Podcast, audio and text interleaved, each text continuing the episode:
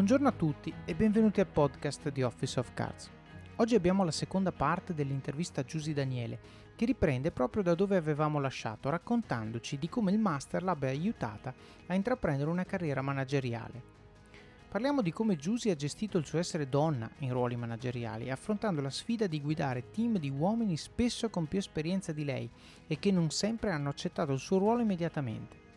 Arriviamo poi a sintetizzare i suoi suggerimenti per donne in azienda, suggerimenti così buoni comunque che valgono anche per i maschietti, quindi mi raccomando, blocco degli appunti oggi. Vi ho poi messo un easter egg che spero vi piacerà. Prima di lasciarvi all'episodio vi ricordo del gruppo Facebook Office of Cats Community, un luogo virtuale dove condivido pillole quotidiane di saggezza che traggo da libri che mi hanno colpito, dove troverete persone come voi che vogliono crescere, condividere domande e imparare, dove potrete condividere i vostri takeaways dei vari episodi per costruire attivamente valore e non essere spettatori passivi. Ricordate come si formano le abitudini. Serve reinforcement e positive feedback e cosa c'è di meglio di un gruppo carico e motivato come voi? Ho deciso di usare questo canale anche per condividere spunti sul podcast, come ad esempio permettervi di ascoltare e fare domande alle persone che intervisterò oppure fare sondaggi sui contenuti, i libri e molto altro. Quindi se ascoltate il podcast, seguite il gruppo, prometto di rispettare il vostro tempo come faccio qui. Bene, non mi resta che augurarvi buon ascolto di questa mia chiacchierata con Giusy Daniele. E, ed infatti, eh, diciamo, dopo questo percorso ero arrivata ormai a 30 anni, uh-huh. e a 30 anni c'è stato un momento in cui ho avuto uno switch, ho sentito eh, la necessità di fare un cambio importante. Mm. Eh, dopo aver vissuto comunque a, to- a, Londra un anno, a Tokyo un anno, eh, a Dublino in totale ci sono stata quasi cinque anni, ehm, sentivo la necessità sia fisica, perché non, di- non dimentichiamo che sono comunque una donna del sud, che viveva in una città fredda. E piovosa, e piovosa eh, quindi sia fisica ma anche proprio mh, diciamo personale e professionale di attuare un cambio all'interno del mio percorso mm-hmm. e eh, cercavo, eh, sapevo, ero consapevole di quelle che erano le mie capacità, mm-hmm. non le mie competenze al momento perché ancora non le avevo, mm. ma le mie capacità. Sapevo che io nel ruolo di manager avrei potuto ehm, fare bene. Mm e avevo espresso questa mia necessità, ma i tempi eh, di Oracle era, per, diciamo, per seguire quel percorso erano troppo lunghi per come io l'avevo disegnato. Certo. E quindi a un certo punto, eh, sentendo, ascoltando anche il mio bisogno di calore, uh-huh. perché è inevitabile, cioè di avere comunque un, cioè di lavorare in un contesto magari più vicino a quello nostro, a quello italiano, ho fatto un passaggio su un'altra grossa azienda ehm, che ho scelto, che ho mm. scelto io, eh, ed è stata, sono andata a lavorare in SAP eh, per andare a gestire un team di business development. Cioè... Adesso, scusa, pa- adesso me la racconti, ma voglio fare una battuta perché secondo Vai. me chi ci ascolta lo sta pensando, voglio dare voce a questa cosa.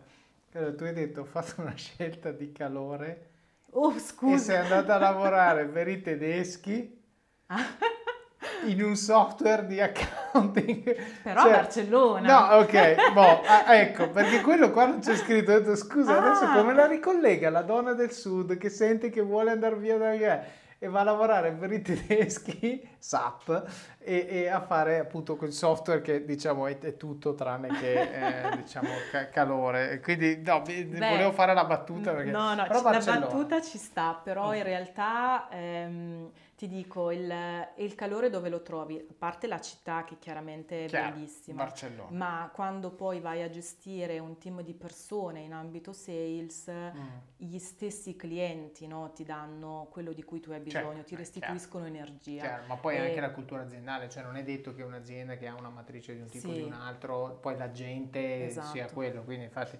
Ma senti, volevo, volevo, prima che ci racconti SAP, volevo fare un doppio clic su una cosa che hai detto, perché mi ci ritrovo, ma è una cosa che, eh, cioè sulla quale ho aperto gli occhi solo avanti nella mia carriera, che tu hai detto, io ero convinta che in una posizione manageriale avrei fatto bene.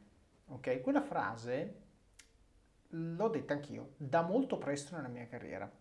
Al punto che dicevo, soprattutto quando facevo il business analyst in eBay e passavo le mie giornate su fogli Excel e davanti a scrivere codice SQL, avevo la percezione che stavo perdendo tempo.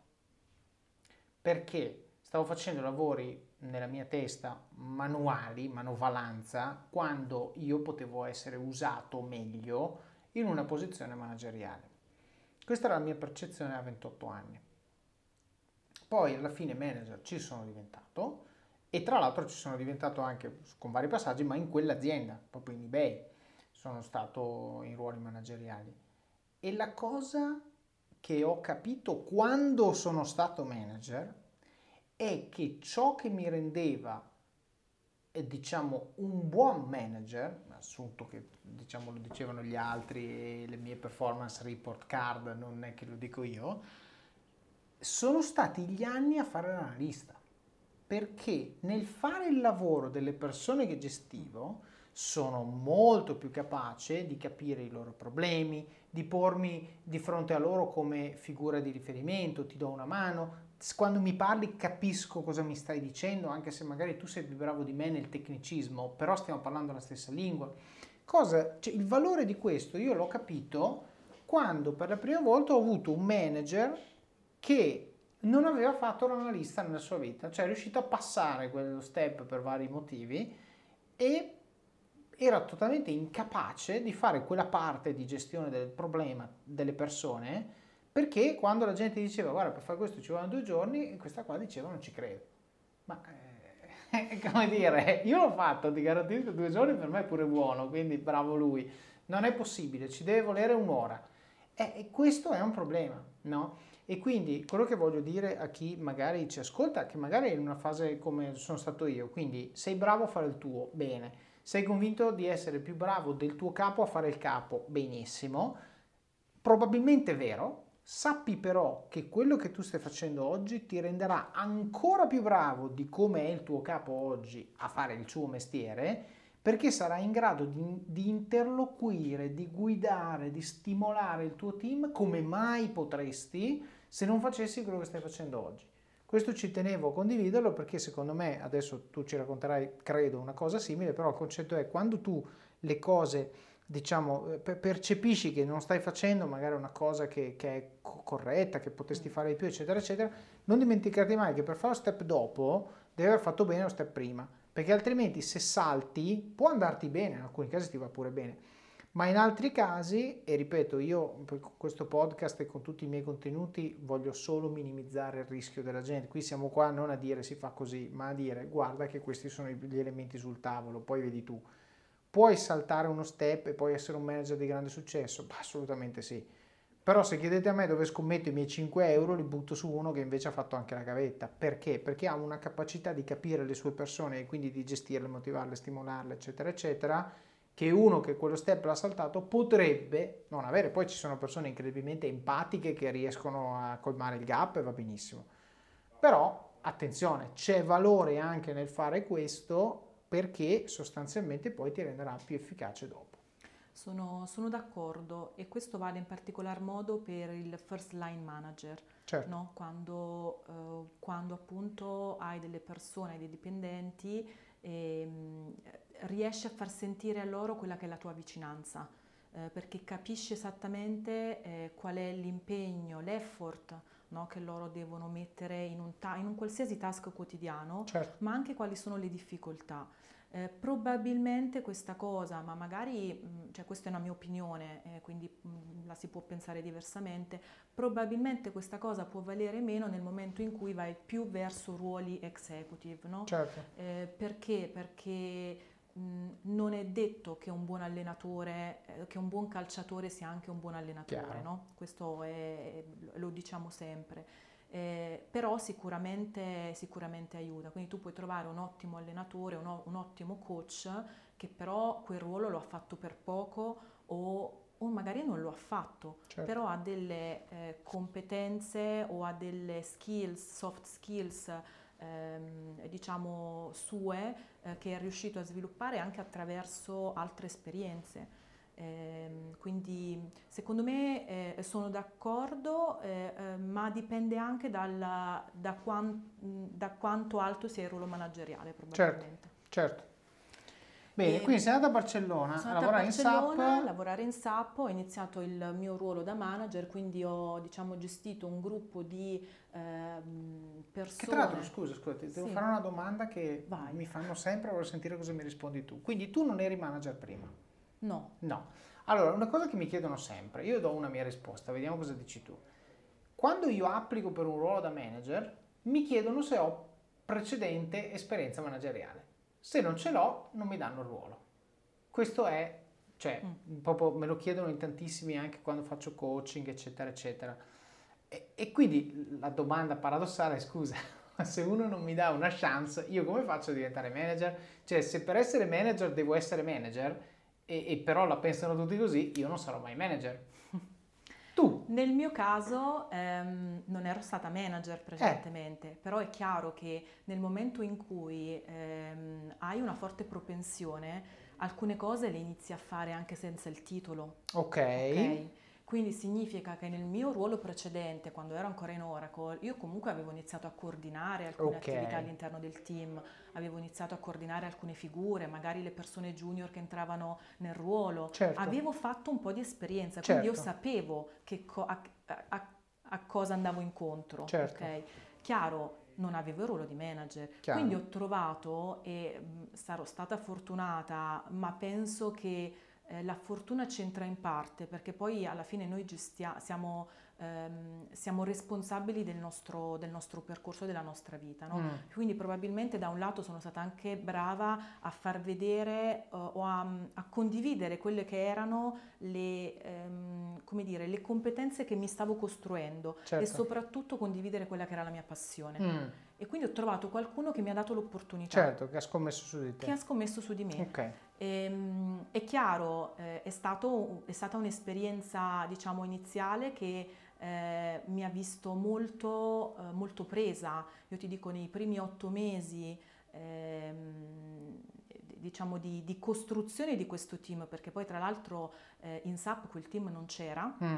l'ho dovuto costruire io praticamente da zero. Cioè, ma quando dico da zero intendo da, dal, era un team diciamo di eh, di, mm, eh, di, personale ehm, diciamo esterno non, mm, che veniva assunto tramite agenzia, sì. quindi io eh, gestivo questo team e um, ho dovuto costruire praticamente tutto, dal semplice contratto di lavoro uh-huh. a quello che era uh, l'attività di pianificazione quotidiana, le campagne marketing, eh, il, i KPI, quali erano dunque i Key Performance Indicator, eh, quali erano gli obiettivi delle singole persone. No? Uh-huh. Quindi è stata per me un'esperienza estremamente formativa. Uh-huh. Um, avevo dalla mia parte il fatto che comunque arrivavo da un contesto eh, in cui questa macchina mm. era già presente, io la okay. conoscevo bene. Ok. okay? Infatti Quindi... era la domanda che ti stavo per fare, cioè tutto quello che tu stai dicendo sono competenze tipiche del manager, però tu non l'avevi ancora mai fatto, eppure lì l'hai dovuto fare.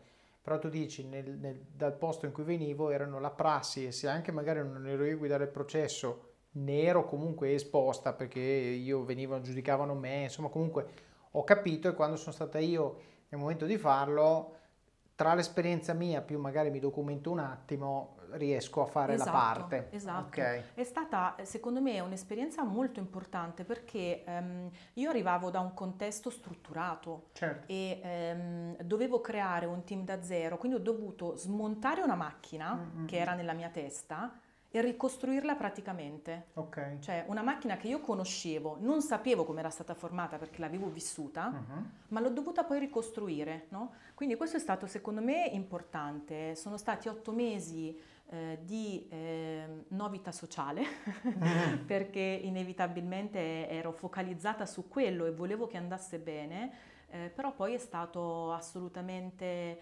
ehm, come dire, ho avuto un ritorno di investimento perché dopo pochissimi mesi, dopo otto mesi, ho avuto la proposta di andare a gestire il team eh, di commerciali eh, mm. sull'Italia. Quindi ah. prima lavoravo diciamo, su, su, su EMEA, su, su, un contesto internazionale, eh, hanno visto in me eh, effettivamente del potenziale e io ringrazio ancora no, le persone che, che mi hanno dato questa opportunità e con cui io tuttora oggi lavoro, mi, mm. mi ritrovo a lavorare, eh, dopo diversi anni certo. di, ehm, dire, di, percorsi diversi anche.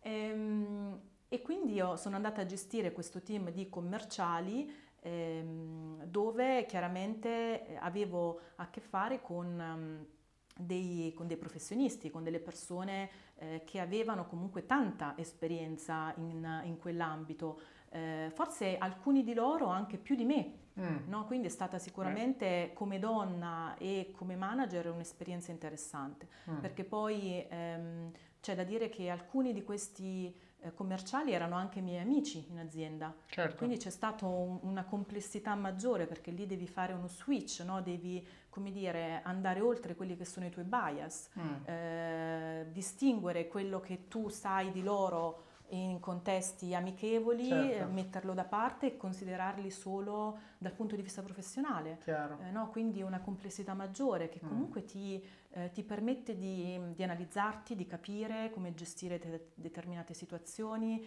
di eh, rivedere anche il tuo stile manageriale mm. eventualmente. Beh, ma anche il tuo stile relazionale mi viene da dire. Adesso io te la faccio adesso la domanda, ma se vuoi mi puoi rispondere dopo perché penso, allora il mondo della vendita, ahimè, è comunque un mondo dove c'è ancora, credo, una prevalenza maschile. E il mondo della vendita, certi venditori sono venditori per la vita. Sì. Ergo, non trovo infrequente che tu possa aver avuto maschi più vecchi di te a riporto. Assolutamente. Interessantissimo chiederti come li gestivi, perché chiaramente una donna in una posizione di leadership, di vendita, mi dispiace dirlo, ma deve dimostrare di saper fare il triplo di quello che realmente sa fare perché altrimenti non la prendono sul serio. Soprattutto alfa mail venditorone eh, che lo fa da 30 anni e non mi devi spiegare a me come, come, si vende. Queste sono le situazioni che immagino tu ti sia trovata a gestire. Mi sono trovata a gestire. Quindi mi, mi interesserebbe, poi ripeto, se, se, è il momento giusto di parlarne sì, adesso o sì, dopo, ma assolutamente. secondo me è un consiglio, cioè ecco, e per chi ci ascolta, per le donne che ci ascoltano, prendete appunti, perché qua... Ma allora, innanzitutto eh, la prima eh, cosa su cui bisogna essere consapevoli è che le parole hanno un peso. Mm eh, quindi ehm, tu sei sotto, una, um, sotto una, una lente mm. eh, di ingrandimento mm. e, ehm, e, anche eh, diciamo dal punto di vista proprio vocale vieni ascoltata, quindi qualsiasi cosa tu fai o dici mm. Eh, ha un peso importante sulle persone. Mm. E, ehm, quindi la prima cosa che ho dovuto fare era sicuramente far sentire loro eh, la mia fiducia. Eh, io sapevo eh, che mh, alcuni di loro avevano 15 anni di esperienza no, nelle vendite, 20 certo. anni di esperienza, certo. io dovevo assolutamente utilizzare le loro competenze. Chiaro. Quindi li ho, ehm, come dire, eh, ho fatto in modo che si sentissero importanti all'interno del team, mm. eh, utilizzare le loro competenze, la loro conoscenza, chiedere il loro parere su determinate situazioni, eh, dare loro fiducia. Okay. Eh, far guidare a loro determinate cose perché probabilmente potevano farlo loro, cioè alcune di queste persone, me ne ricordo, me ne ricordo una in particolare mm. ehm, con cui tra l'altro ci siamo scritti su LinkedIn eh, proprio qualche giorno fa perché era il suo compleanno, non ci scrivevamo da secoli mm.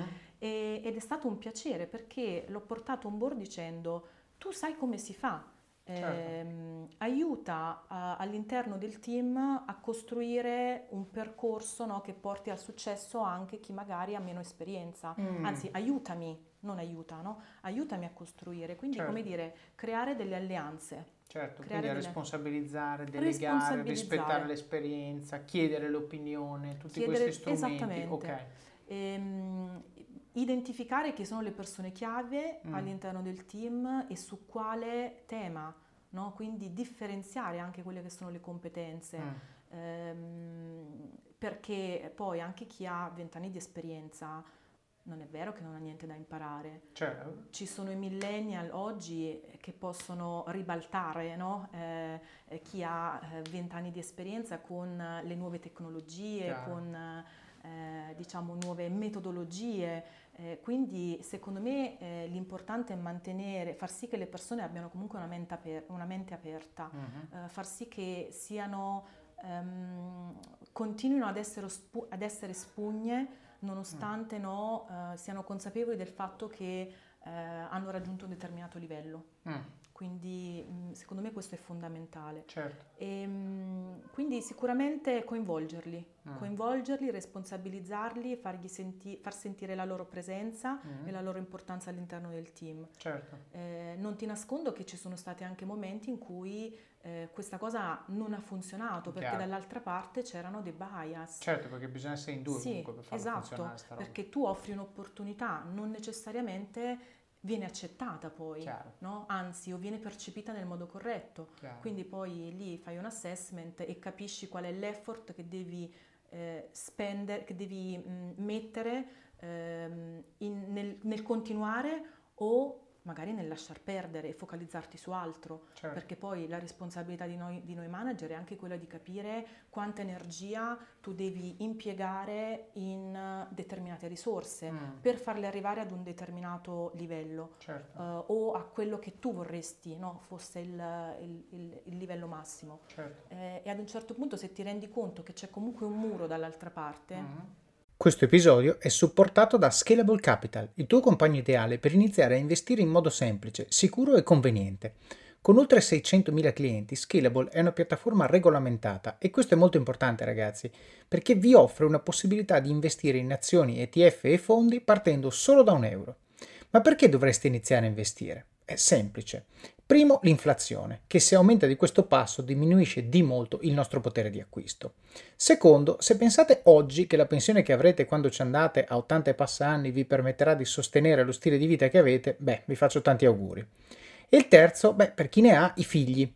Io ad esempio ho un fondo per le mie bambine, piani di accumulo per me, investimenti diversificati per obiettivi che hanno orizzonti temporali diversi. Con Scalable puoi dare forma ai tuoi obiettivi di investimento e sfruttare appieno il suo potenziale per far crescere i tuoi risparmi nel tempo. L'importante è iniziare per step e Scalable non ti permette solo di acquistare azioni o ETF, ma anche di imparare come funziona il mondo degli investimenti. Scopri di più su come Scalable può trasformare il tuo approccio agli investimenti visitando il link in descrizione. Ricorda, con Scalable il tuo viaggio finanziario può iniziare solo con un euro. Non aspettare, investi nel tuo futuro oggi stesso con Scalable Capital la gestisci? È interessante questa. Beh, col dialogo. Col dialogo. Col dialogo. Quindi dici, intanto svisceriamo il problema. Esatto. Siamo d'accordo che questo sì. tuo atteggiamento non ci porta, non ci, non non ci ti, porta, da, non nessuna ci porta da nessuna parte. Eh. E quindi dopo, nel momento in cui l'abbiamo sviscerato, a me viene in mente il uh, Chris Voss, no? nel mm. suo Never Split the Difference, eh, che lui dice, eh, prima di tutto bisogna fare, cioè una delle tecniche che lui utilizza è, eh, ripeto quello che tu mi dici eh, e gli metto un'etichetta, no? il labeling lo chiama. E sostanzialmente questo mi permette di oggettivizzare una cosa che tu probabilmente nella tua testa non stai oggettivizzando, perché tu la stai gestendo in maniera emotiva, cioè ti sei chiuso nella tua posizione, quale che sia. Questo by the way è vero anche esatto. con moglie, marito, a casa, figli, sì, sì. cioè è vero sempre. Quando uno si chiude nella sua posizione, come hai detto tu, tu hai detto mente aperta, questo qui è la mente chiusa. Dici io mi chiudo allo stimolo, non, in questo caso non ti rispetto come capo e quindi faccio il broncio e ti faccio ti spetti.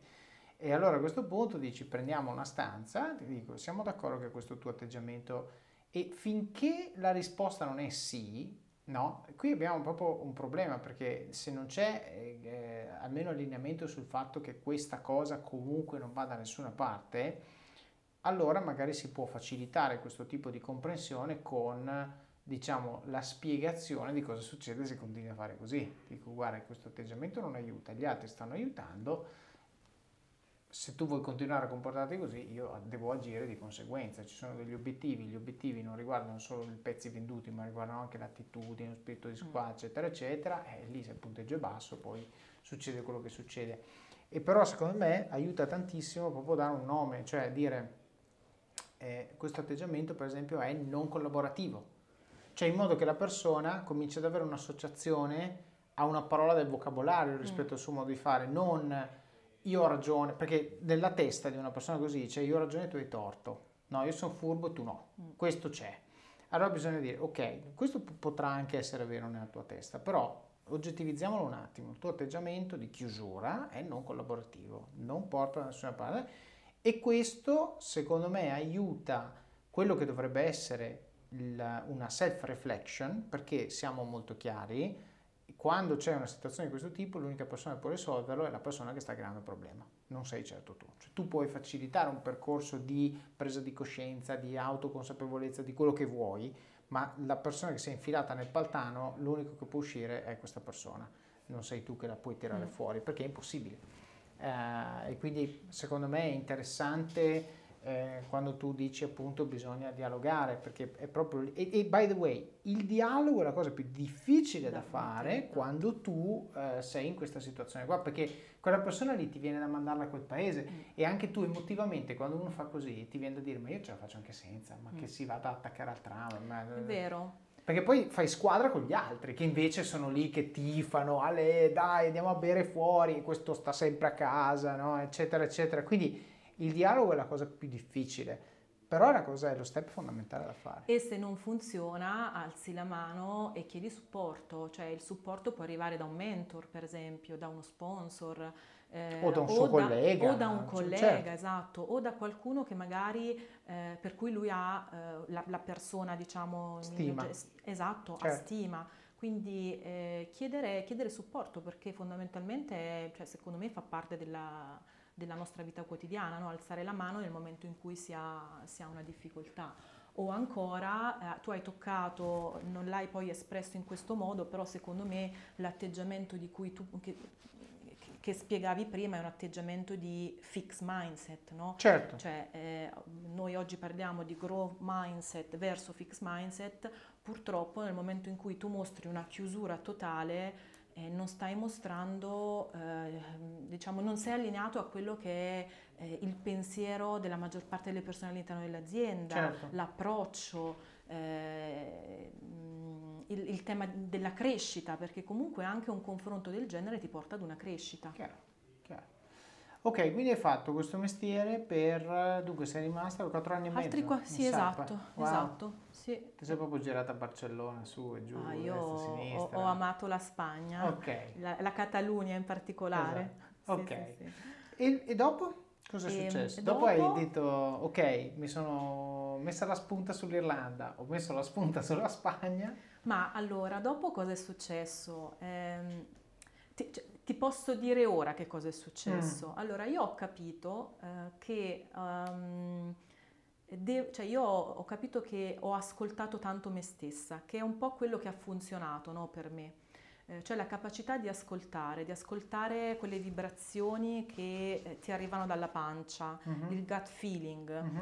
Ehm, e in alcuni momenti della mia carriera eh, io mh, l'ho, avut- l'ho, avvertito in modo, in modo forte. Uh-huh. con, amici, con alcune amiche e amici stretti scherziamo dicendo hai ricevuto la chiamata.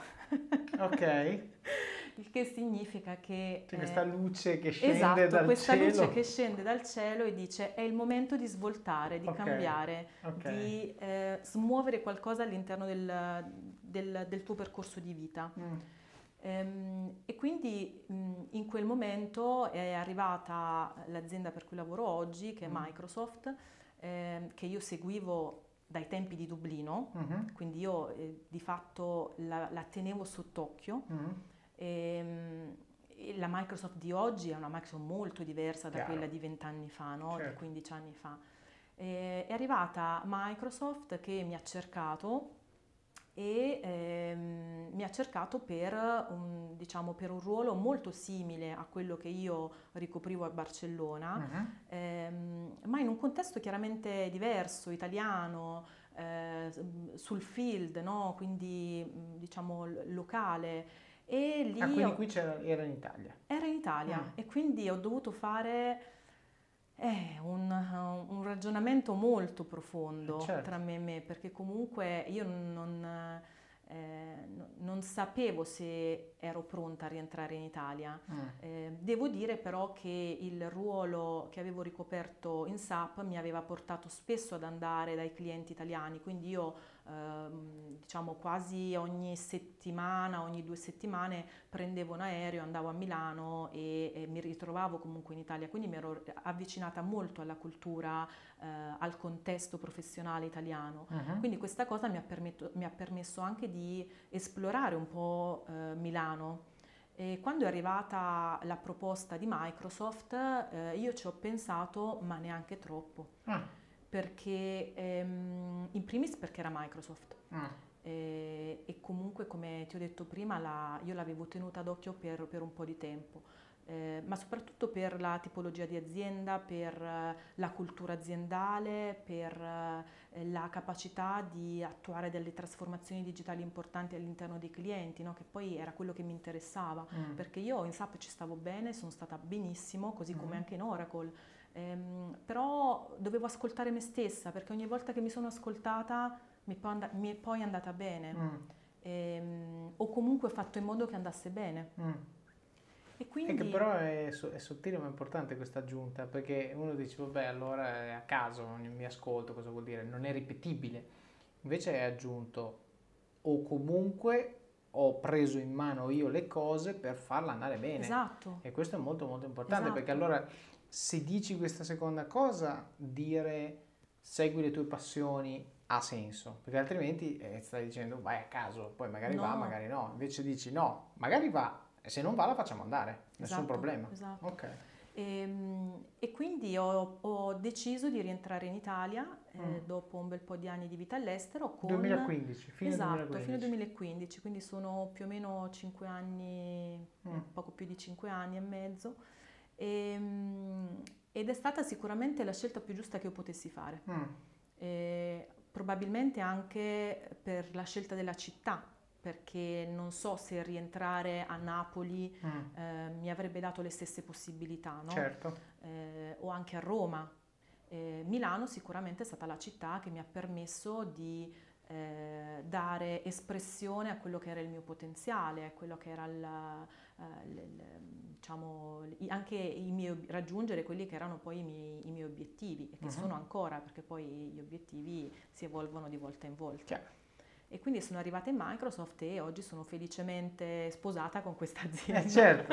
e cosa fai per Microsoft? Sempre vendite, no? Sì, esatto. Sono entrata, diciamo, come responsabile commerciale di un team di vendita uh-huh. eh, sulla parte, diciamo, sui clienti medio-bassi. Eh, poi ho, sono, diciamo, sono andata a gestire il team corporate, quindi aziende mh, che avevano appunto un... Um, un, un, team di vendita assegnato uh-huh.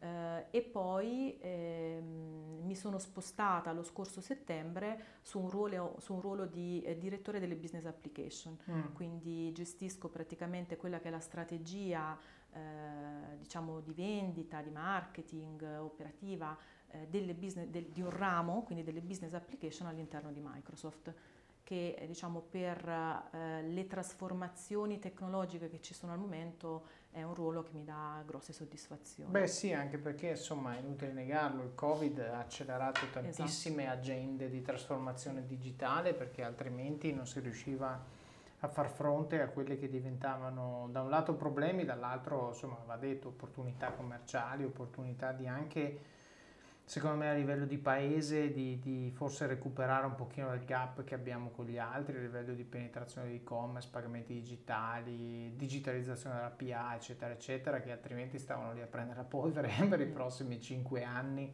e quindi forse con un anno abbiamo dato una sgasata che, che, che, va, che va, mantenuta no? esatto. che forse addirittura dovrebbe far capire che deve venire il covid per svegliarvi fuori no magari ce la facciamo anche senza quindi No, Questo. ma sicuramente ha, ha, tan- ha, restituito tanta consapevolezza no? certo. a, all'Italia in generale. Certo. E quindi ora con gli investimenti che arriveranno da parte dell'Unione Europea si spera appunto in, uh, in un avanzamento ulteriore eh, dal punto di vista tecnologico delle nostre aziende. E tra l'altro so che Microsoft, se non sbaglio, aveva anche annunciato che avrebbe fatto investimenti suoi sull'Italia per digitalizzare un po' di cose. Assolutamente, eccetera. beh, innanzitutto abbiamo annunciato l'apertura del, del data center sì. eh, italiano, quindi questo permette poi alle aziende di avere i dati mm. anche in Italia, no? ci sono tante aziende che oggi hanno un po' di remore a, a, diciamo, a mantenere i dati nel cloud sapendo che il cloud magari è, è all'estero. Certo. Eh, quindi questo sicuramente permette eh,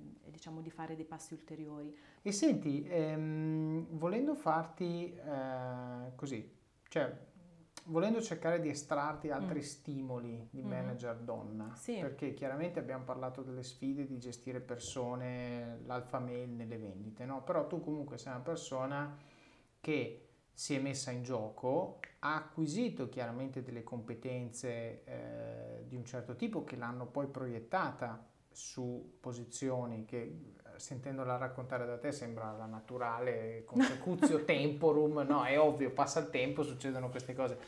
Però tante persone invece magari eh, trovano del, dei muri, no? Mm. Allora, attingendo dall'esperienza che tu hai sulla tua pelle, ma anche di ciò che hai visto, mm-hmm. no?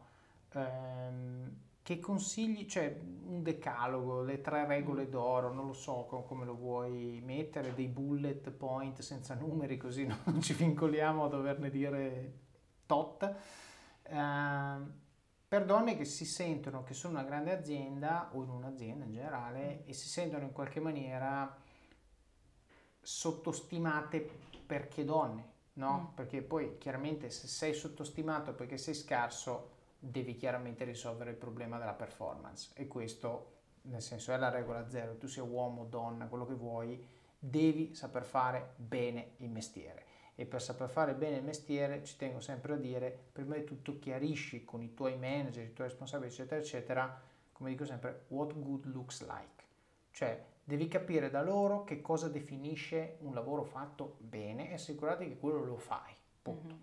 Dopodiché però purtroppo ci possono essere situazioni in cui mm, non basta, cioè io faccio il mio lavoro benissimo e non mi danno l'aumento, non mi danno la promozione, promuovono gli altri perché quello là gioca a calcetto col capo, io no, mille cose.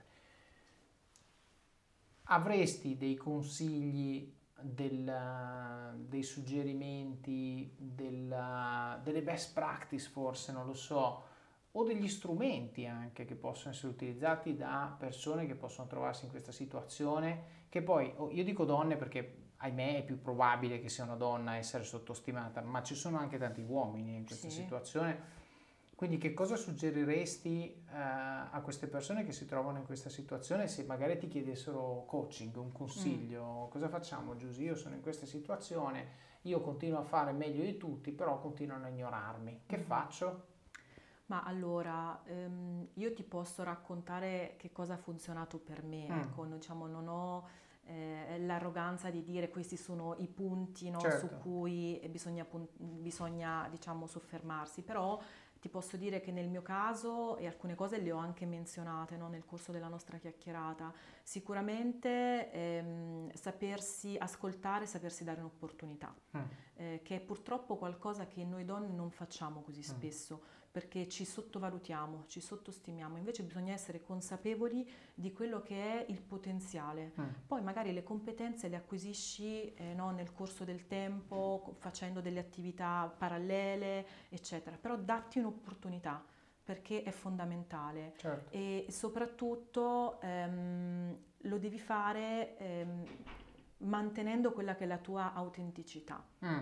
Il concetto di autenticità secondo me è fondamentale perché poi rappresenta anche un po' eh, quello che è l'elemento che ti, differen- che ti differenzia dall'altro, no? uh-huh. cioè essere autentici, portare eh, il tuo valore aggiunto, uh-huh. eh, essere innanzitutto consapevole del tuo valore aggiunto e raccontarlo, portarlo, uh-huh. no, a, alla, in, in, metterlo in evidenza, ehm, così come eh, la... Mh, mm, diciamo, la, la, consapevolezza che non ci sono ostacoli che non si possono eh, superare.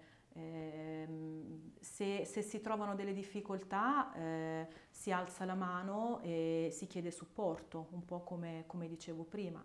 Eh, ma anche la capacità di prendere dei rischi, perché eh, e purtroppo questa cosa, ti dico, io l'ho, l'ho, l'ho sperimentata eh, su di me con i miei coetanei. Uh-huh. Quando io rientravo vent'anni fa, dieci anni fa, cinque anni fa in Italia e dicevo ho fatto questo, questo e questo, raccontandolo sempre in modo molto umile, ti uh-huh. dico la verità, eh, tutti erano contenti, soddisfatti, mi, mi, manifestavano il loro entusiasmo, ma poi c'era l'elemento di confronto, no? mm. c'era il momento in cui loro paragonavano magari quella che era stata la mia vita fino a quel momento mm. alla loro mm. e dicevano sì ma io non riesco a farlo, non è vero, mm. se l'ho fatto io lo mm-hmm. puoi fare anche tu, mm-hmm. ok?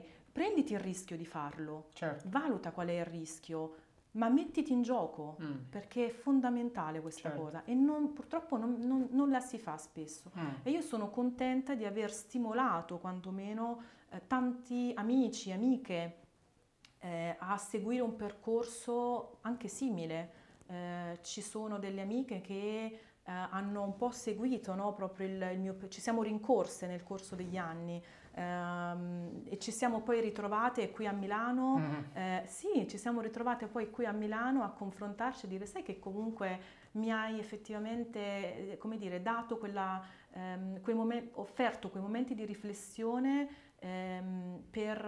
Eh, portare un cambiamento nella mia vita e non sempre questa cosa avviene. Certo. Quindi secondo me a un certo punto bisogna soffermarsi e capire se si è felici, contenti di quello che si sta facendo e se non lo si è, cambiare, cioè cercare una via alternativa, mm. eh, capire che cosa effettivamente ti motiva. Certo. La motivazione nel quotidiano è quello che poi eh, ti permette di fare bene, mm. perché io ho sempre considerato qualsiasi lavoro io facessi come la mia piccola azienda, mm.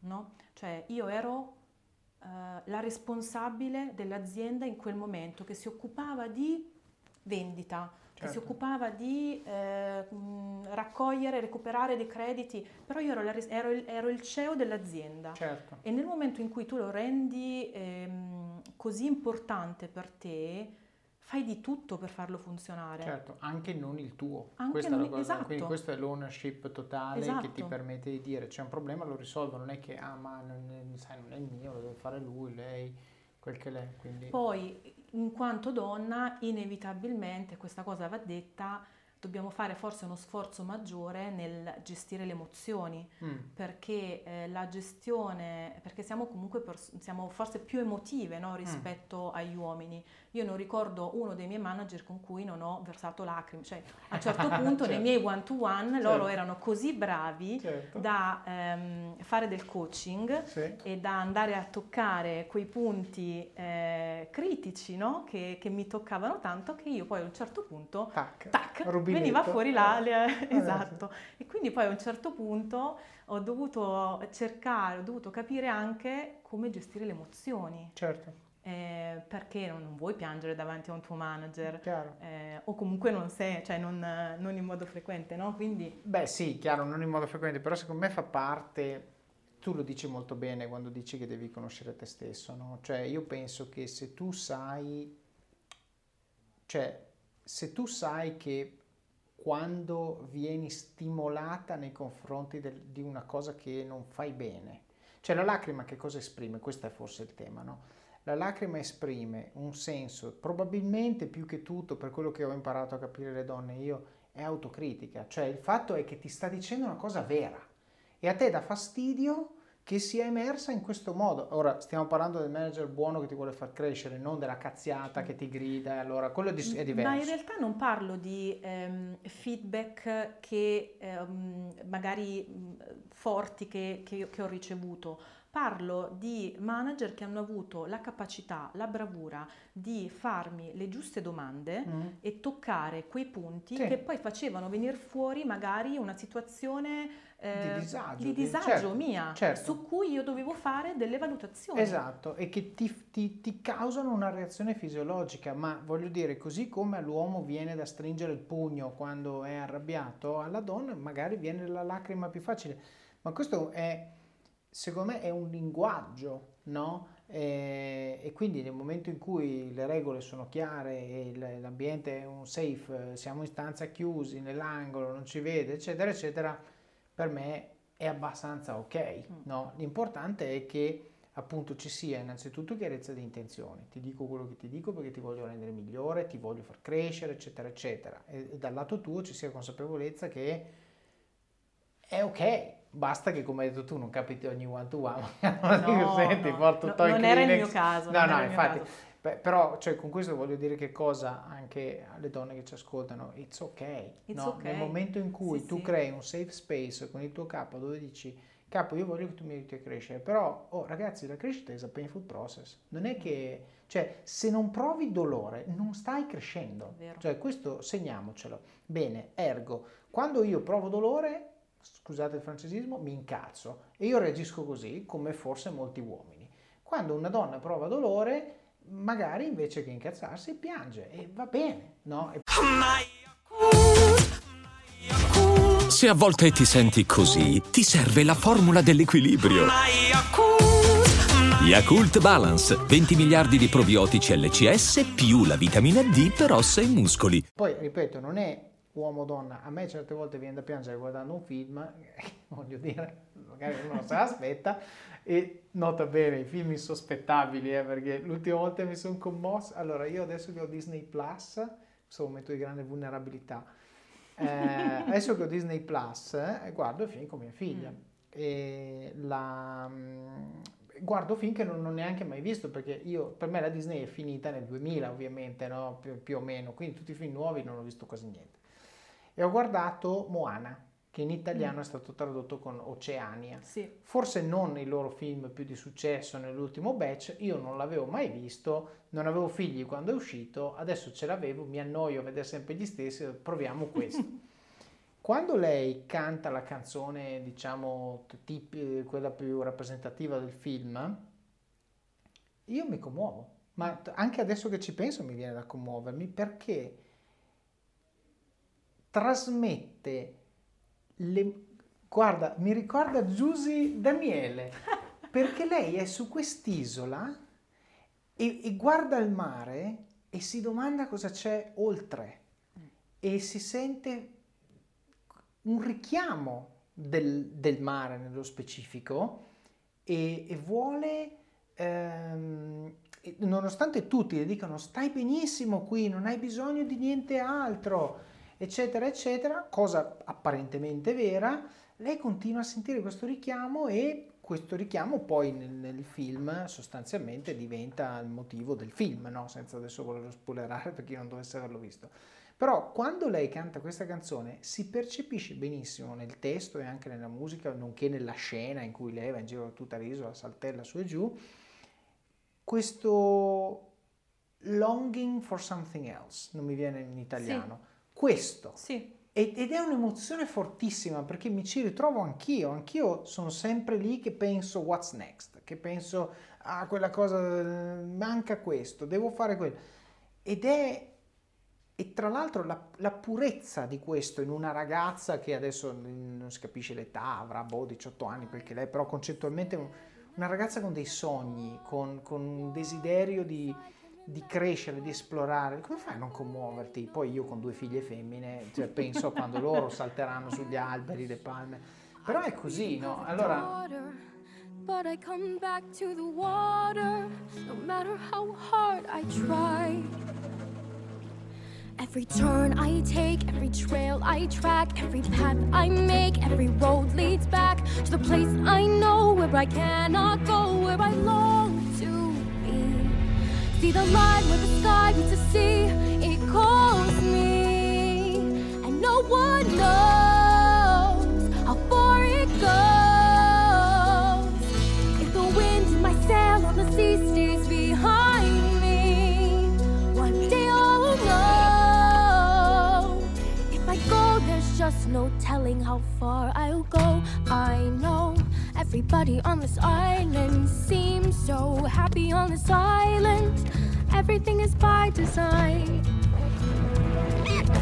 I know everybody on this island has a role on this island. So maybe I can roll with mine. I can lead with pride, I can make us strong. I'll be satisfied if I play along. But the voice inside sings a different song. What is wrong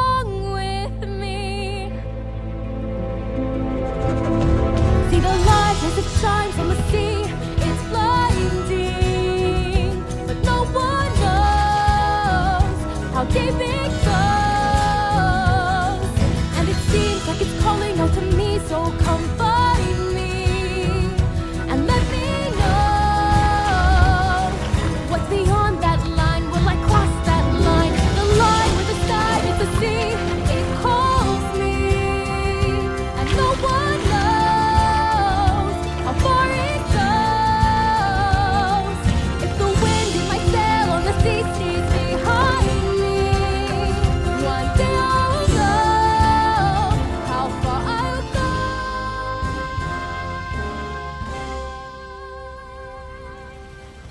questo per dire che cosa? It's ok, tu cry. Sì. Mia moglie mi guarda e dice, cazzo piace. No, Eh, beh, ci sta. Però è così, Ma- perché, perché è di più, è di più di quello che vedi. Allora, torniamo al discorso tuo. Quando ti dà il feedback, non è il feedback, ma è tutto quello che questo Che feedback intorno, significa, esatto. è cosa vuol dire per me, è il fatto che io penso a cosa dovrò fare su me stessa per cambiarmi, perché hai ragione quando mi dici questa cosa e quindi io devo cambiare, devo aggiustare questo comportamento e, e la crescita fa male. E quello che posso suggerire io è non aspettarli i feedback, cioè io li chiedo sempre, Certo, no? Eh, fo- forse anche troppo, no? Ehm, che tu vai in giro col Kleenex e dici Eh no, No, scherzo. però alle persone con cui io collaboro, Certo. no, io li chiedo perché poi alla fine ho uno spirito collaborativo ehm, e dobbiamo far funzionare le cose perché Certo. abbiamo mh, diciamo degli obiettivi comuni, eh, al di là di quelli che possono essere i KPI, cioè in azienda ora abbiamo l'obiettivo di dig- digitalizzare l'Italia che non è banale, no? Cioè, bocca al lupo. Esatto, ma per farlo non puoi farlo da sola, cioè tu hai Certo. bisogno comunque di tutti Certo, e quindi hai bisogno di collaborazione certo. di competenze che sono ovunque no? All'interno dell'azienda. Eh, e quindi i feedback sono fondamentali per crescere. certo. Tra l'altro, ritornando al tema della, diciamo, della gestione delle proprie emozioni, io ricordo la prima volta che ho dovuto licenziare una persona. Uh, tough. Esatto, cioè nel- eh, appena entrata nel ruolo da manager, Ecco, benvenuta. eh, esatto, eh, percorso più o meno già segnato per questa persona, però io avevo l'arduo compito di Certo. purtroppo mandarla a casa. Mm, mm, mm. no? E, e io ricordo all'epoca che eh, non ci ho dormito per due notti Eh sì. perché comunque eh, era tra l'altro un mio coetaneo, no? Mm, quindi ti metti anche un po' eh, chiaramente nei suoi panni. certo. Però poi eh, ho dovuto, cioè io ero lì, rappresentavo l'azienda, Chiaro. l'azienda mi stava chiedendo di fare qualcosa, io dovevo farlo. Certo, E quindi ad un certo punto dici andiamo avanti, certo. cioè eh, fattene una ragione, ehm, manterrà, aiuterai magari questa persona diversamente, Chiaro. ok? Però eh, devi farlo, devi, devi portare avanti quello che di fatto è già stato, è già stato precedentemente deciso. Certo. Ehm, però sì, è stata, è stata dura, però anche lì gestisci le emozioni. Come fai no, a comunicare qualcosa ad una persona che, eh, che è di fronte a te, che ha la tua età, che ha tante ambizioni e, non- e magari diciamo, non, non- non è consapevole di, di quello che... Che quella è la roba peggiore, che non la arriva- vede esatto, arrivare, Cioè, certo. eh, anche perché quando poi arrivi a quelle situazioni, anche se te lo dicono in modo chiaro, non vuoi ascoltare, no? Perché poi nelle aziende cioè, il percorso che ti accompagna all'uscita c'è. Molto Certo. spesso non- non- non vo- chi è in quella situazione non vuole ascoltarlo e non vuole capirlo. Certo. no? Però ecco, quindi la gestione sicuramente delle emozioni eh, e ehm, sicuramente punto fondamentale per me sono stati i mentor Mm. e i coach. Mm. Quindi tutte le attività di mentoring sia interno che esterno all'azi- alle aziende, eh, sia di coaching.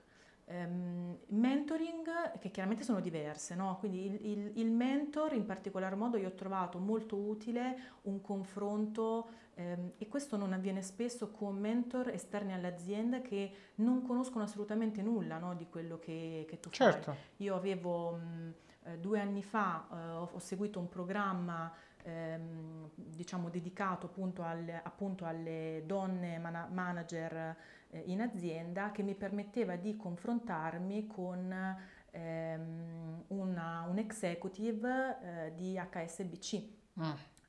quindi contesto La banca finanziario, che- esatto, una certo. banca, quindi um, contesto finanziario, chiaramente lui non conosceva assolutamente nulla no, di quello che era il mio lavoro ed è stato estremamente utile. Mm. Quindi ehm, anche se avete eh, magari un amico eh, che lavora in un contesto diverso, secondo me il confronto è Mm. importante. Mm. Poi se si, ries- se si riesce a seguire un percorso magari strutturato, ancora meglio no, all'interno Certo. delle aziende, però non tutte magari lo... eh, lo- Infatti la domanda che volevo farti è questa, cioè tu hai fatto riferimento a un programma aziendale e molti mi chiedono come faccio a trovare un mentor, come faccio a trovare un coach. Eh, a, a parte programmi aziendali che by the way, cioè molti pensano che non ci siano nelle loro aziende, ci sono, cioè Mm, basta cercare, oppure vai da quello di risorse umane e digli vorrei trovare un Mm. mentor, un coach, cioè spostalo come loro problema, digli che vuoi crescere, abbi chiaro il perché, non è voglio il coach perché me l'ha detto Davide nel Mm. podcast, no, devi capire quali sono le dimensioni su cui pensi di dover crescere, sulle quali pensi di non avere risorse autonome per crescere, quindi ci voglio questo, questo e questo, e loro probabilmente ti aiutano. Altri approcci per trovare magari all'interno del proprio network. all'interno del proprio network o nelle vicinanze, no? Eh. nel senso che ehm, non è necessario sottoscrivere un programma aziendale. Certo. Eh, se tu hai individuato una persona eh, che mh, diciamo ha determinate caratteristiche Mhm. che ti può aiutare a colmare determinati gap Sì. eh, o eh, diciamo può aiutarti a crescere nel tuo percorso professionale, a volte basta mandare un'email, come dicevi prima, no, dello studente, quanto costa mandare un'email? Veramente Eh. la metti giù, eh, 10 secondi, un minuto, certo. fai la domanda, al massimo ti verrà, eh, cioè ti porti a casa un no, certo. ma ci perdi se non chiedi. Chiaro. E poi se spieghi bene le motivazioni che ti portano a ingaggiare una determinata persona, vedrai che il sì arriva sempre. Certo. Quindi, Poi una cosa che ci tengo a dire è, perché molti hanno mentor, io ho un mentor che ha 11 anni meno di me, ci tengo a sottolineare, quindi non deve necessariamente essere una persona più vecchia, può essere anche una persona serenamente più giovane, l'importante, come hai detto tu, è che ci sia una o più dimensioni su cui questa persona ha qualcosa da insegnarmi, oppure può Esatto. fungere da cassa di risonanza, perché quando parla questa persona di questo problema, questa persona fa domande intelligenti, no? Esatto. che poi tante volte la risposta ai problemi è dentro di noi, solo che abbiamo bisogno di- del dentista con la tenaglia che la tira fuori, È no? verissimo, Eh certo, è verissimo. No, quello che dice è giustissimo. Eh, prima facevo riferimento, ai- riferimento ai millennials, no? Mm, Eh, in, in azienda, comunque alle le nuove leve Certo. che arrivano, ma loro hanno tantissimo da insegnare, eh, no? anche alle persone più, mh, diciamo, più experience. Scusate, mh, scusami, non mi viene... Eh, ti capisco. Ogni tanto non mi viene il termine Dobbiamo- italiano. Dobbiamo prendere atto purtroppo. E, mh, quindi assolutamente mentoring così come coaching e coaching, quando parlo di coaching, ehm, il coaching costa Certo, perché ricevere coaching, ehm, come dire, è- se viene fatto nel modo corretto, eh, il coaching ti porta ad analizzarti, Mhm, ok? E perciò ti dico che costa, però certo. secondo me eh, vale la pena farlo e vale Mm. la pena E chiederlo. tu hai usato anche qui azienda o sei andato Entrambi, tuo? Entrambi, ad un certo punto eh, chiaramente noi abbiamo, abbiamo- abbiamo sempre avuto, in tutte le aziende in cui io sono stato, ho avuto dei percorsi di coaching, ma poi individuavo all'esterno magari quelle figure, nel mio- nel mia re- nella mia rete di network, Mm. quelle figure che mi potevano interessare su de- a, diciamo, a costruire determinati aspetti Ok, e quindi in modo proattivo li contattavo. ho capito, ok? ho capito. Il confronto, il confronto è fondamentale. Certo. Eh, E poi scusa, apro una piccola parentesi, sì. prima hai parlato di feedback, hai parlato degli effetti positivi del feedback su noi stessi, il feedback secondo me è anche un ottimo modo per costruire buone relazioni, tornando al discorso di prima, cioè nel momento in cui ti sto chiedendo cosa ne pensi, tu ti senti importante, perché tu percepisci che per me la tua opinione Esatto. è rilevante. E chiaramente, e anche qui no, eh, il feedback non vuol dire che devo andare da uno e chiedere- fargli una domanda difficile come cosa pensi di me. no. Cioè, ma puoi anche chiedergli, ieri ho fatto quel meeting, secondo te l'ho gestito bene? Cioè una micro domanda Mhm. stupida che però, eh, diciamo, eh, raccogli un, data point su una cosa che, che magari dà modo a questa persona o di darti una risposta puntuale o di espandere. Ti Tipo, guarda, ieri hai fatto la cosa che fai sempre, ok? Capiamo cos'è sta cosa, no? Eh, e allora questo ti permette, perché tante volte basta che fai una domanda scema e te- si apre la diga proprio, cioè ti viene fuori veramente tutto quello che avresti voluto chiedere nella domanda cosa pensi di me, a volte può nascere dalla domanda come ho gestito il meeting ieri. Eh, bisogna magari anche avere la, la forza di non fermarsi alla prima risposta che ci danno, quindi magari di dire ok perché dici questo, ma secondo te lo faccio spesso, ma co-" queste cose secondo me aiutano tanto e aiutano a costruire il rapporto, perché nel momento in cui uno ti dice cosa pensa di te o è estremamente arrabbiato con te o ti vuole bene, ok? O entrambe. E quindi secondo me è, è un, bel, um, un bel modo per, un po' come hai detto tu prima, diventare anche intimi, sviluppare una relazione diversa Mm. oltre la relazione professionale, ma con benefici professionali, perché se io e te abbiamo questa relazione lavoriamo meglio Sì. insieme, c'è poco da fare. Guarda, proprio recentemente mi è capitato con una mia cara amica che lavora mondo del design, Mhm. in modo indipendente, eccetera. Certo. Eh, lei ha intrapreso un suo percorso di coaching perso- cioè, mh, individuale, Sì. cioè sta cercando di eh, capire e correggere determinati aspetti e mi ha chiesto un po' di, di feedback.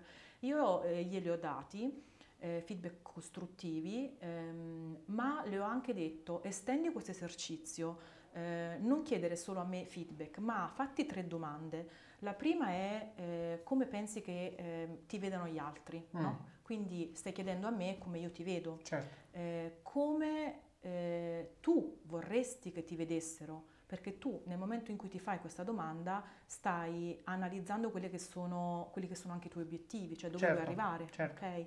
Ehm, quindi come ti vedono gli altri, come tu eh, vorresti che ti vedessero ehm, e mm, ehm, come tu percepisci te stessa.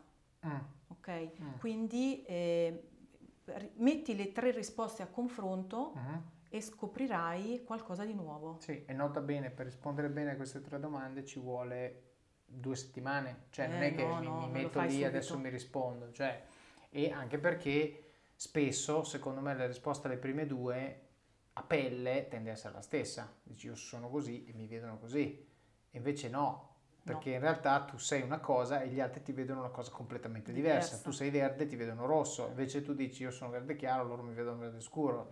no. E, e- e- e per Però ti fai la rispondere- domanda perché poi, no? Esatto, e, e mi, mi aiuto con gli altri a rispondermi entrambe.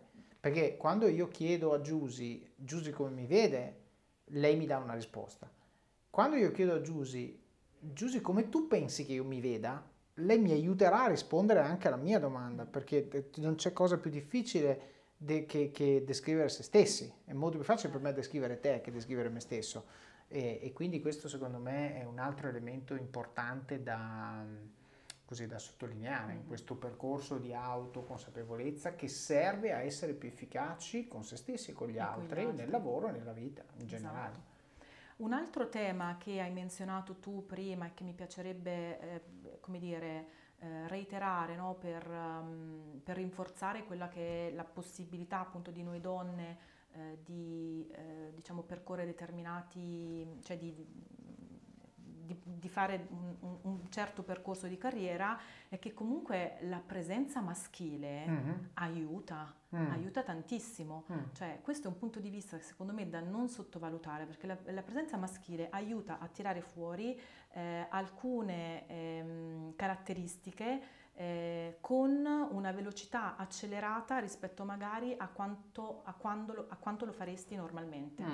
Mm. E ti porto un esempio, io ricordo che quando lavoravo in SAP ed ero eh, all'inizio della mia carriera manageriale, eh, io ricordo che i primi meetings, nei primi meetings ero seduta al tavolo con altri 15 uomini Mhm. ed ero sicuramente la più giovane della sala. Certo. ehm, ed ero anche forse l'unica donna, non ricordo se all'epoca eravamo io e un'altra collega, ma comunque in tante situazioni mi sono trovata ad essere da sola. no? Sì. Ehm, lo spirito di osservazione che devi avere in queste situazioni eh, deve essere non a 360 gradi, di più, Certo. perché ti porti a casa no, eh, delle best practice, Certo. no? che ehm, arrivano comunque dagli uomini che hanno magari un approccio diverso rispetto a noi donne. Certo. E quindi, come dire, tu adotti determinate pratiche, le fai tue Certo. e, e le, le integri all'interno del tuo, del tuo mm, stile manageriale. Certo, e che tra l'altro questa è una sottigliezza ma importante,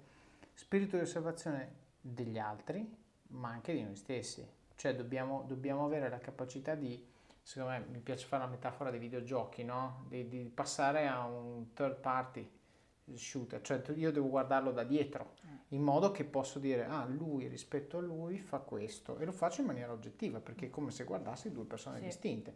Mentre invece quando io dico, ah, lui fa così, eh, ma io sono io e sono diverso. e- Oppure addirittura certe volte eh, vedo delle cose e non riesco a relazionarle a me stesso, perché io mi guardo dentro, là invece ho un dato oggettivo e non riesco a, a collegare le due cose. Se invece io guardo me stesso in maniera esterna e l'altro eh, diventa come un confronto fra due, Due. due piatti di pasta che ho davanti, cioè questo è rosso, questo è verde.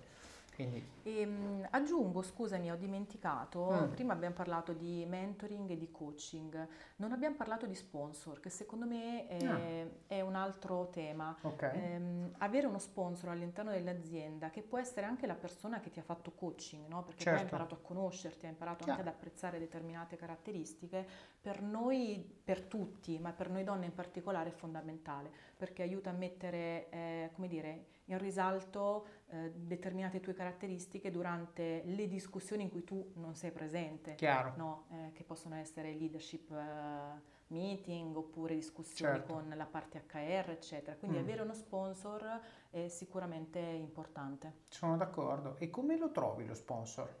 Beh, eh, Perché a volte ti trova lui, facile, no? Tu hai magari uno che dice, cavolo, sei bravo, Mm. eccetera, eccetera. Succede. Cioè, quando, quando succede che tu lavori benissimo e stai simpatica a tutti, prima o dopo lo sponsor ti trova.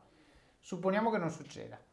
Come facciamo noi proattivamente a cercare uno sponsor in azienda? attraverso, secondo me, l'acquisizione di fiducia nei Mm. confronti de- del- di, di questa persona, cioè Mm. devi guadagnare la sua fiducia. Quindi bisogna intanto identificare Identificare la questa persona, persona. Ok? eh, contattarla, eh, lavorarci insieme, cioè Mhm. iniziare a fare delle attività insieme Mm. perché non, secondo me non trovi uno sponsor alzando il telefono e dire scusami vuoi, Vuoi essere, fare- vuoi- vuoi essere il mio sponsor? No?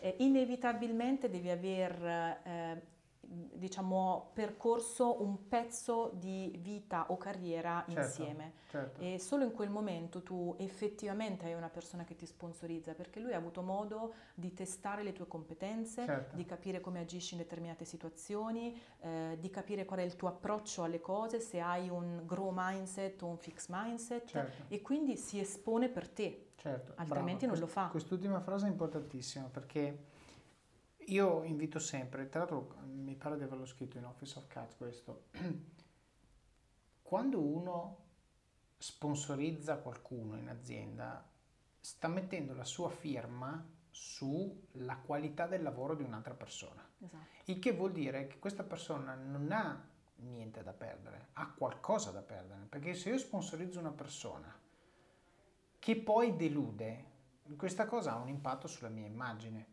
Pertanto, poi vero o presunto sarà sicuramente presunto, Mm. almeno, poi magari è anche vero, ma sicuramente io quando penso di, spo- di spendermi per qualcuno, penso che se questo qualcuno va male, la cosa ha un impatto negativo su di me e io non voglio. Quindi nel momento in cui voi cercate uno sponsor, la cosa da fare assolutamente è mettere questa persona nella condizione che questo pensiero non attraversi neanche di striscio, cioè dire se tu ti spendi per me, hai vinto. E quindi la domanda è come faccio io a mettere questa persona in quella posizione? E come si fa? L'hai detto tu, fiducia, abbiamo fatto un progetto insieme, hai visto che io ho deliberato 3x rispetto a quello che ti aspettavi, quando c'è un problema tiravi sul telefono, anzi non tiravi neanche sul telefono, ti stavo già chiamando io che c'è un problema, quindi cioè fai capire a questa persona che se ci sei tu il problema è taken care of, che è tutto quello che vuole uno per sponsorizzarti.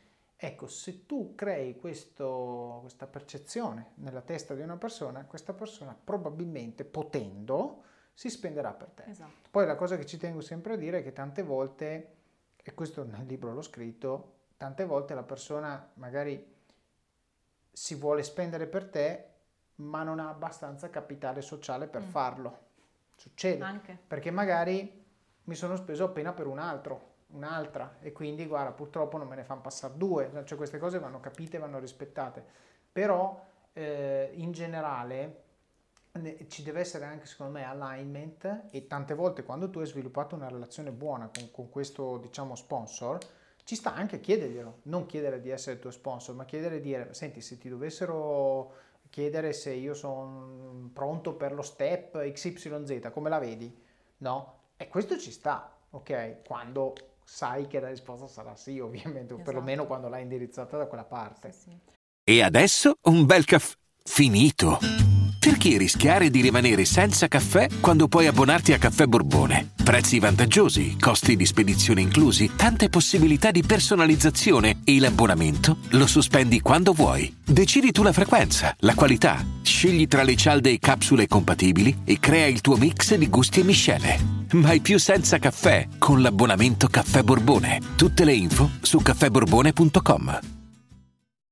Talvolta gli sponsor diventano tali senza che tu lo, lo sappia, no? Se hai Certo. lavorato bene, eh, in au- automaticamente, ehm, come dire, hai delle persone che si espongono per te, certo mette- come hai detto tu, mettendo la firma no, su Eh, quello che è il certo. tuo lavoro. certo Quindi mm, sì, sono d'accordo. certo Altro tema ehm, che eh, vorrei toccare o mm, comunque accennare è quello del- delle community delle donne, no? Mm. Leader.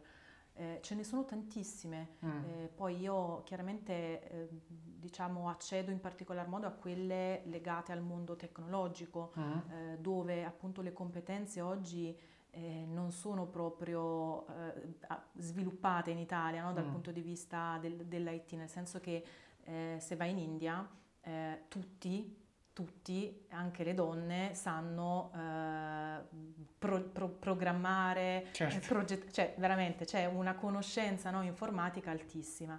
In Italia la stiamo costruendo.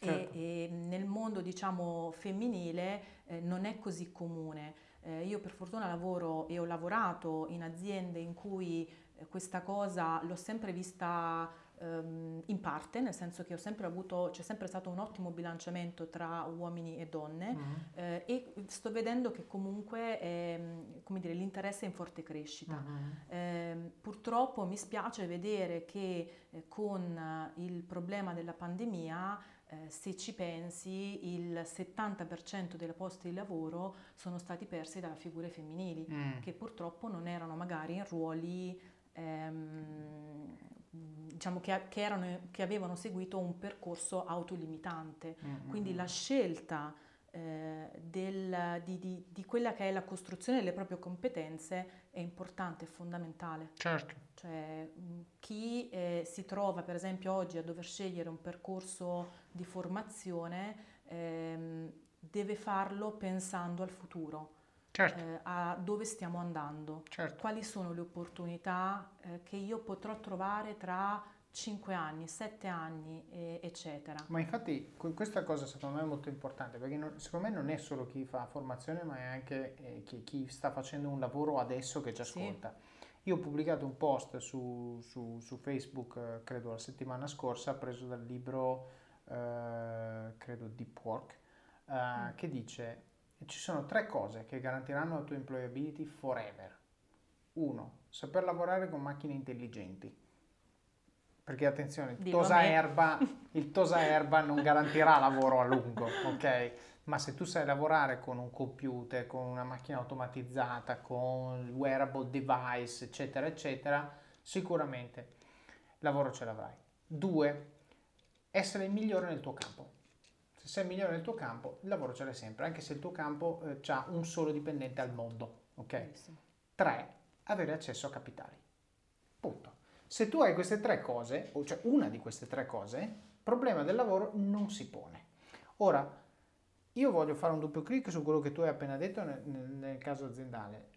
Eh, Adesso non, non sapevo questa statistica e mi dispiace sapere che la maggior parte dei lavori persi sono stati persi da donne, però dico in generale, chiunque stia facendo un lavoro adesso, posto che se stai lavorando e stai ascoltando il podcast c'è un problema di fondo, quindi stacca il podcast e lavora, questo ascoltalo domani mattina quando vai a correre o quando porti a spasso il cane.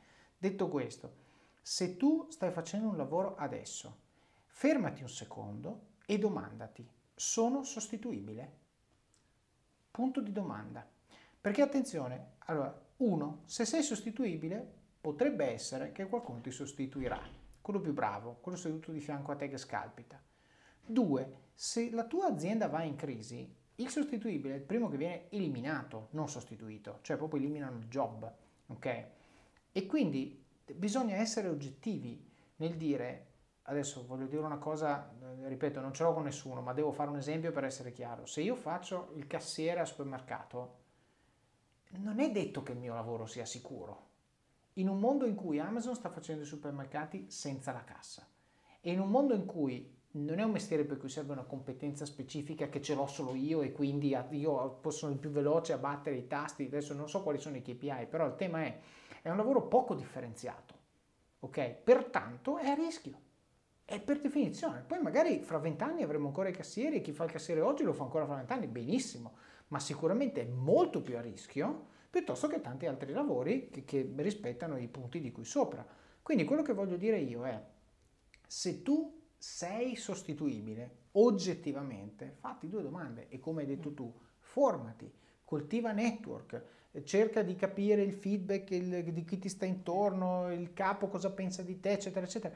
Perché se tu ti chiudi nel tuo e dici, oh, a me dicono di passare la roba sul coso del codice a barre e poi di fare il conto e di prendere i soldi, magari un domani ti dicono che sei senza lavoro queste persone. E te che fai? Con vent'anni di esperienza di cassiere non puoi fare altro che il cassiere. Mm. E questo è il problema. No? E quindi quello che voglio dire io è, e un po' l'hai detto anche tu, magari certe volte forse alle donne più spesso che agli uomini, ma in realtà questa secondo me non è una cosa gender specific. Ci sono tanti pensieri autolimitanti che dicono siccome io ho fatto questo, ho capitato a fare questo, lo faccio bene, continuo a farlo. Mm. Eh, occhio perché è rebus extantibus tu continui a farlo, ma se cambia il contesto potrebbe essere che qualcuno viene e ti piglia con la macchinetta che dicevamo prima e ti dice sai cosa c'è, vai, vai per la strada perché quel lavoro non esiste proprio più, non è che mi stai antipatico tu, banalmente ti sto rimpiazzando con una macchina. No? Mi viene in mente il, eh, come si chiama lì, Willy Wonka, no? il film, che quello che avvitava i... cioè quello che chiude i tubetti a mano. Ma secondo te quel lavoro lì è vita Luca? No, poi ovvio che arriverà un robottino che fa il mestiere, però se non ti fai la domanda arriverà, è sistematico, arriverà la doccia fredda. Vuoi perché ti sostituisce un'altra persona più brava di te o che magari è disposta a fare il lavoro che fai tu per un quarto dello stipendio? Perché poi c'è anche quel problema. Tu supponi che fai il lavoro per 20-25 anni, sei a 10-15 dalla pensione, ma hai maturato aumenti di anzianità per 20-25. Arriva un ventenne magari immigrato che dice io i tasti sulla tastiera li so battere, prendo la metà, secondo te cosa fa le aziende? Cioè devi ragionare anche in quell'ottica lì. E mi collego a questo dicendo due parole flessibilità uh-huh. e metamorfosi. Mm, bella metamorfosi. Flessibilità perché chiaramente nel contesto attuale che noi viviamo tu devi necessariamente essere flessibile certo. no? ehm, e, e, quindi permettere appunto di adattarti, cioè adattarti quindi alle situazioni che, che, che verranno. Sì. Eh, metamorfosi, la capacità di, ehm, come dire, di ehm, non accettare, di eh, far avvenire il cambiamento, mm-hmm. no? quindi mh, permettere il cambiamento, proprio la metamorfosi, certo. eh, che, che, può essere tua o può essere del contesto. Certo.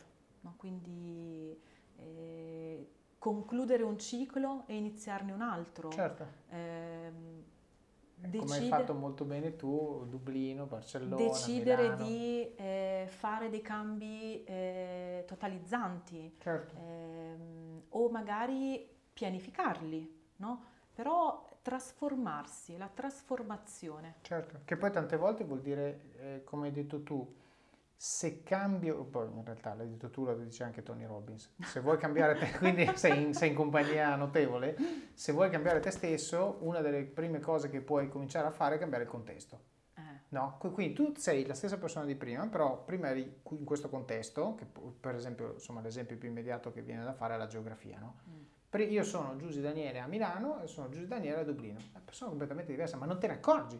Semplicemente tu reagisci a stimoli diversi cambiando, perché ti strecci, hai queste cose e non te ne accorgi. Cioè questa è la cosa bella, tu ti arricchisci, diventi più flessibile, diventi più eh, alta, larga, profonda, perché sei stimolata su queste dimensioni dove non ti accorgi neanche dello sforzo, perché si tratta banalmente di fare quello che fanno gli altri. L'uomo è bravissimo a imitare, ok? È una macchina di imitazione. Bambini non sanno fare niente, però vedono l'adulto e fanno come fa l'adulto. Quindi attenti alle parolacce. questo, questo lo devo dire. E, e quindi conseguentemente nel momento in cui io vado in un contesto multiculturale divento improvvisamente un imitatore di tantissime altre cose, in maniera magari a volte conscia, a volte inconscia, però comunque è senza fatica.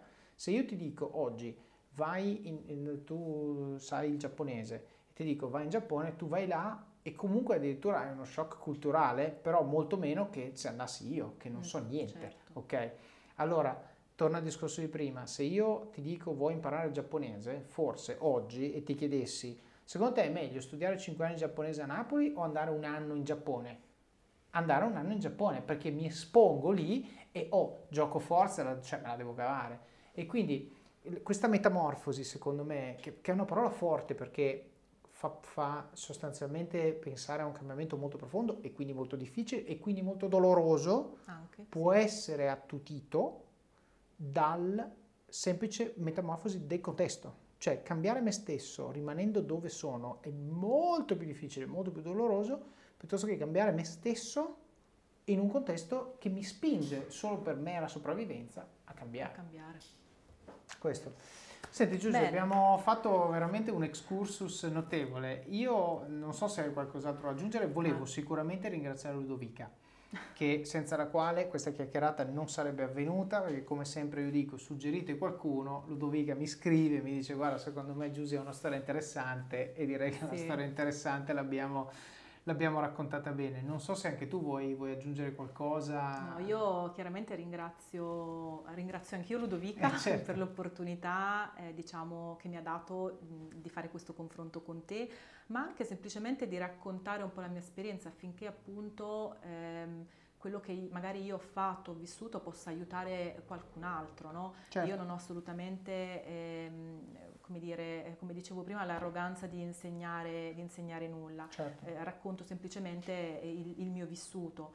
Ehm, quello che voglio dire è che io penso che ognuno di noi, eh, ce lo siamo detti prima, è responsabile e, e guida no, il proprio il percorso lavorativo ma anche personale. Eh, poi è chiaro che bisogna sempre capire qual è il contesto intorno, però dobbiamo essere noi owner no? Mm, Cioè, mm, mm. del- delle nostre azioni e di quello che è il Certo. nostro futuro. Eh, e se sentiamo qualcosa, il- il- quel gut feeling, no? Certo. Qualcosa che si muove all'interno dell'intestino, della pancia, eh, chiediamoci perché Certo. no? e, e- e lavoriamoci sopra. Certo. Lavoriamoci sopra perché eh, da lì possono venire fuori delle scoperte interessanti per noi stessi. Certo. Quindi un po' questo. Eh, e poi sicuramente il tema della donna nel mondo del lavoro, oggi come ho- l'ho accennato prima, ci sono tante community, così come tante associazioni e non c'è bisogno di eh, entrare a far parte dell'associazione, cioè nella community ci puoi entrare semplicemente portando quello che è il tuo contributo, no? il tuo pensiero Certo. eh, e eh, avere uno scambio continuo tra, tra donne, eh, sia di best practice, di cose che hanno funzionato, di cose che possono andare meglio, mh, ma anche per creare delle opportunità, quindi delle opportunità di sviluppo di carriera futuro. Quindi Certo, o anche solo per io- qualche stimolo, Sì, insomma, ma, sentire ma già su LinkedIn eh, si possono trovare tante di queste associazioni. Bisogna individuare correttamente quello che è il settore di interesse, Certo. ovvio, no? Quindi mh, questo diciamo più o meno il mio, il mio suggerimento. Va bene, Giusy, grazie, grazie mille. Grazie a te. Ed eccoci qui, finita anche la storia di Giusy che ha condiviso un percorso pieno di spunti di riflessione. Abbiamo discusso di come gestire la voglia di crescere, soprattutto quando l'azienda in cui siamo sembra avere idee diverse per noi, o comunque tempi non coerenti con la nostra aspettativa. Abbiamo discusso di come gli anni in miniera a fare attività operative siano chiave per poter poi un giorno essere un manager efficace, sia a livello tecnico che a livello empatico. Abbiamo parlato dell'esperienza manageriale alla guida di teams di uomini con decadi di esperienza nella vendita. Giusy ci ha raccontato di come coinvolgeva il team, costruiva rapporti basati sulla fiducia, di come faceva sentire le persone importanti e valorizzava le loro competenze ed esperienze. Fondamentale poi anche capire chi sono le persone chiave all'interno di un team e portarsele a bordo. E se queste persone sono antagoniste, la chiave è il dialogo, sia con la persona, sia se necessario con altre persone che ci possono aiutare. Ho poi chiesto a Giusy i suoi suggerimenti per avere successo nel mondo aziendale. E qui elenco puntato. 1. Essere consapevoli di se stessi e darsi opportunità. 2. Essere autentici e coerenti con chi siamo e con chi vogliamo essere. 3. Mettere in evidenza, raccontare il valore che riteniamo di poter raggiungere. 4. Se sei in difficoltà, alza la mano e chiedi aiuto. 5. Prendere rischi. 6. Extreme ownership sul considerare se stessi l'amministratore delegato della cosa che stiamo facendo, del ruolo, della funzione. 7. L'importanza di gestire, che non vuol dire ammazzare o coprire, le proprie emozioni. 8. Se non provi dolore, non stai crescendo. 9. Chiedi feedback costantemente. 10. Trovati un mentor o un coach. E qui vi ricordo che potete chiedere una sessione di coaching direttamente con me se vi va e la trovate, trovate le opportunità e le informazioni su it.officeofcats.com barra coaching. Poi abbiamo discusso le tre domande di Giusy. 1. Come pensi che ti vedano gli altri? 2. Come vorresti che ti vedessero gli altri? 3. Come tu percepisci te stessa? E poi riprendiamo con la lista principale. 10. Lo spirito di osservazione. Giusy ne parla in relazione all'imparare da meeting in cui era la sola donna, ma è un concetto che si applica a tutte le situazioni. 11. Trovarsi uno sponsor in azienda è assolutamente fondamentale. 12. L'importanza di pensare alla formazione in ottica prospettica relativamente a che cosa pensiamo servirà fra 5 anni o 10, non a cosa serve oggi, perché a quel punto è tardi. E poi l'ultimo, flessibilità agli eventi che ci circondano e metamorfosi, ovvero la capacità di permettere o far avvenire il cambiamento. Come sempre vi invito a praticare gratitudine a chi vi aiuta. Spesso gli ospiti del podcast mi scrivono qualche settimana dopo che ho pubblicato l'episodio, condividendo messaggi che hanno ricevuto da voi, messaggi di apprezzamento per l'episodio, per la loro storia e per quello che gli ha insegnato. Fatelo, mi raccomando. Il podcast vive di questo, di emozioni positive, di persone che imparano, di ringraziamenti, di collegamenti nati quasi per caso. Questo in realtà è un consiglio molto più ampio. Se qualcuno fa qualcosa per voi, qualcosa che vi fa crescere e vi rende migliori, ringraziatelo. Renderete la sua giornata, come spesso accade con le mie quando mi scrivete, migliore. Passiamo ora al supporto, la fase in cui siete voi i protagonisti e in cui dimostrate con pochi e semplici ma significativi gesti quanto impatto abbiano questi contenuti nel vostro quotidiano e quanto sia importante per voi che il podcast continui a crescere. Quindi come fare? Il primo modo lasciando recensioni di Office of Cards su Amazon, magari raccontando quali parti vi sono piaciute o quali tecniche e consigli avete messo in pratica e hanno avuto impatto nella vostra vita. So che molti di voi regalano Office of Cards ai loro amici, chiedete loro di lasciare la recensione quando lo hanno finito. Il secondo modo è recensione del podcast se lo ascoltate su Apple Podcast. Magari potete commentare un episodio o una frase che vi ha colpito particolarmente. Se lo ascoltate su Spotify, dato che non ci sono le stelline, postatelo sui vostri social. Magari già questo episodio. Giusy è una persona che trovo davvero inspiring. Sembra molto calma e posata, ma ha una determinazione e un approccio al lavoro che ho visto davvero poche volte nella mia vita. Suggerite persone che vorreste che io intervistassi oppure temi che vorreste che io trattassi. La stessa Giusy mi è stata suggerita da una di voi, Ludovica, che ovviamente ringrazio. In quarto modo i link nelle show notes. Non solo io prendo appunti per voi così che possiate ascoltare il podcast anche mentre fate qualcos'altro, ma in esse trovate link utili, a volte con codice di affiliazione, di strumenti che vi aiutano a crescere. Prima di fare il vostro shopping su Amazon, mi raccomando solo web dall'app non funziona, passate dalle show notes del podcast su it.officeofcats.com barra podcasts e cliccate sul link di Amazon, oppure comprate uno dei libri che suggerisco nella sezione libri del sito, così aiutate voi stessi a crescere e il podcast il tutto con un clic. Il sesto modo, parlare del libro e del podcast con le persone che vi stanno a cuore, amici, colleghi, parenti.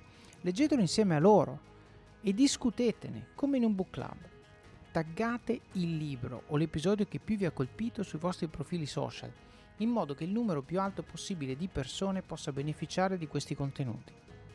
E il settimo, il più importante di tutti. Mettete in pratica quello che avete imparato e dimostrate con i fatti che le cose di cui parliamo qui funzionano. Fate come Giusy, trovate il vostro equilibrio tra le decisioni di istinto e quelle razionali. Valutate il costo di non fare una cosa e non solo il costo di farla. Gettate il cuore oltre l'ostacolo, osate, puntate in alto. Se potete, girate qualche paese per dimostrare a voi stessi e agli altri che siete forti e che ovunque andiate, ce la fate. Create network ed esperienze e poi, quando è il momento, tornate a casa e mettete ciò che siete e ciò che sapete al servizio del paese. Vivete al massimo, spingete sull'acceleratore, fate quelle benedette 10 flessioni al giorno, quella dieta, quel video, quel blog post, qualsiasi sia la cosa che nutre le vostre passioni e usatele come opportunità di crescita personale e professionale. Lo so che è difficile, ma è proprio nelle difficoltà che troverete crescita e successo. Decidete ora chi dovete diventare per avere successo e raggiungere gli obiettivi che vi siete prefissati.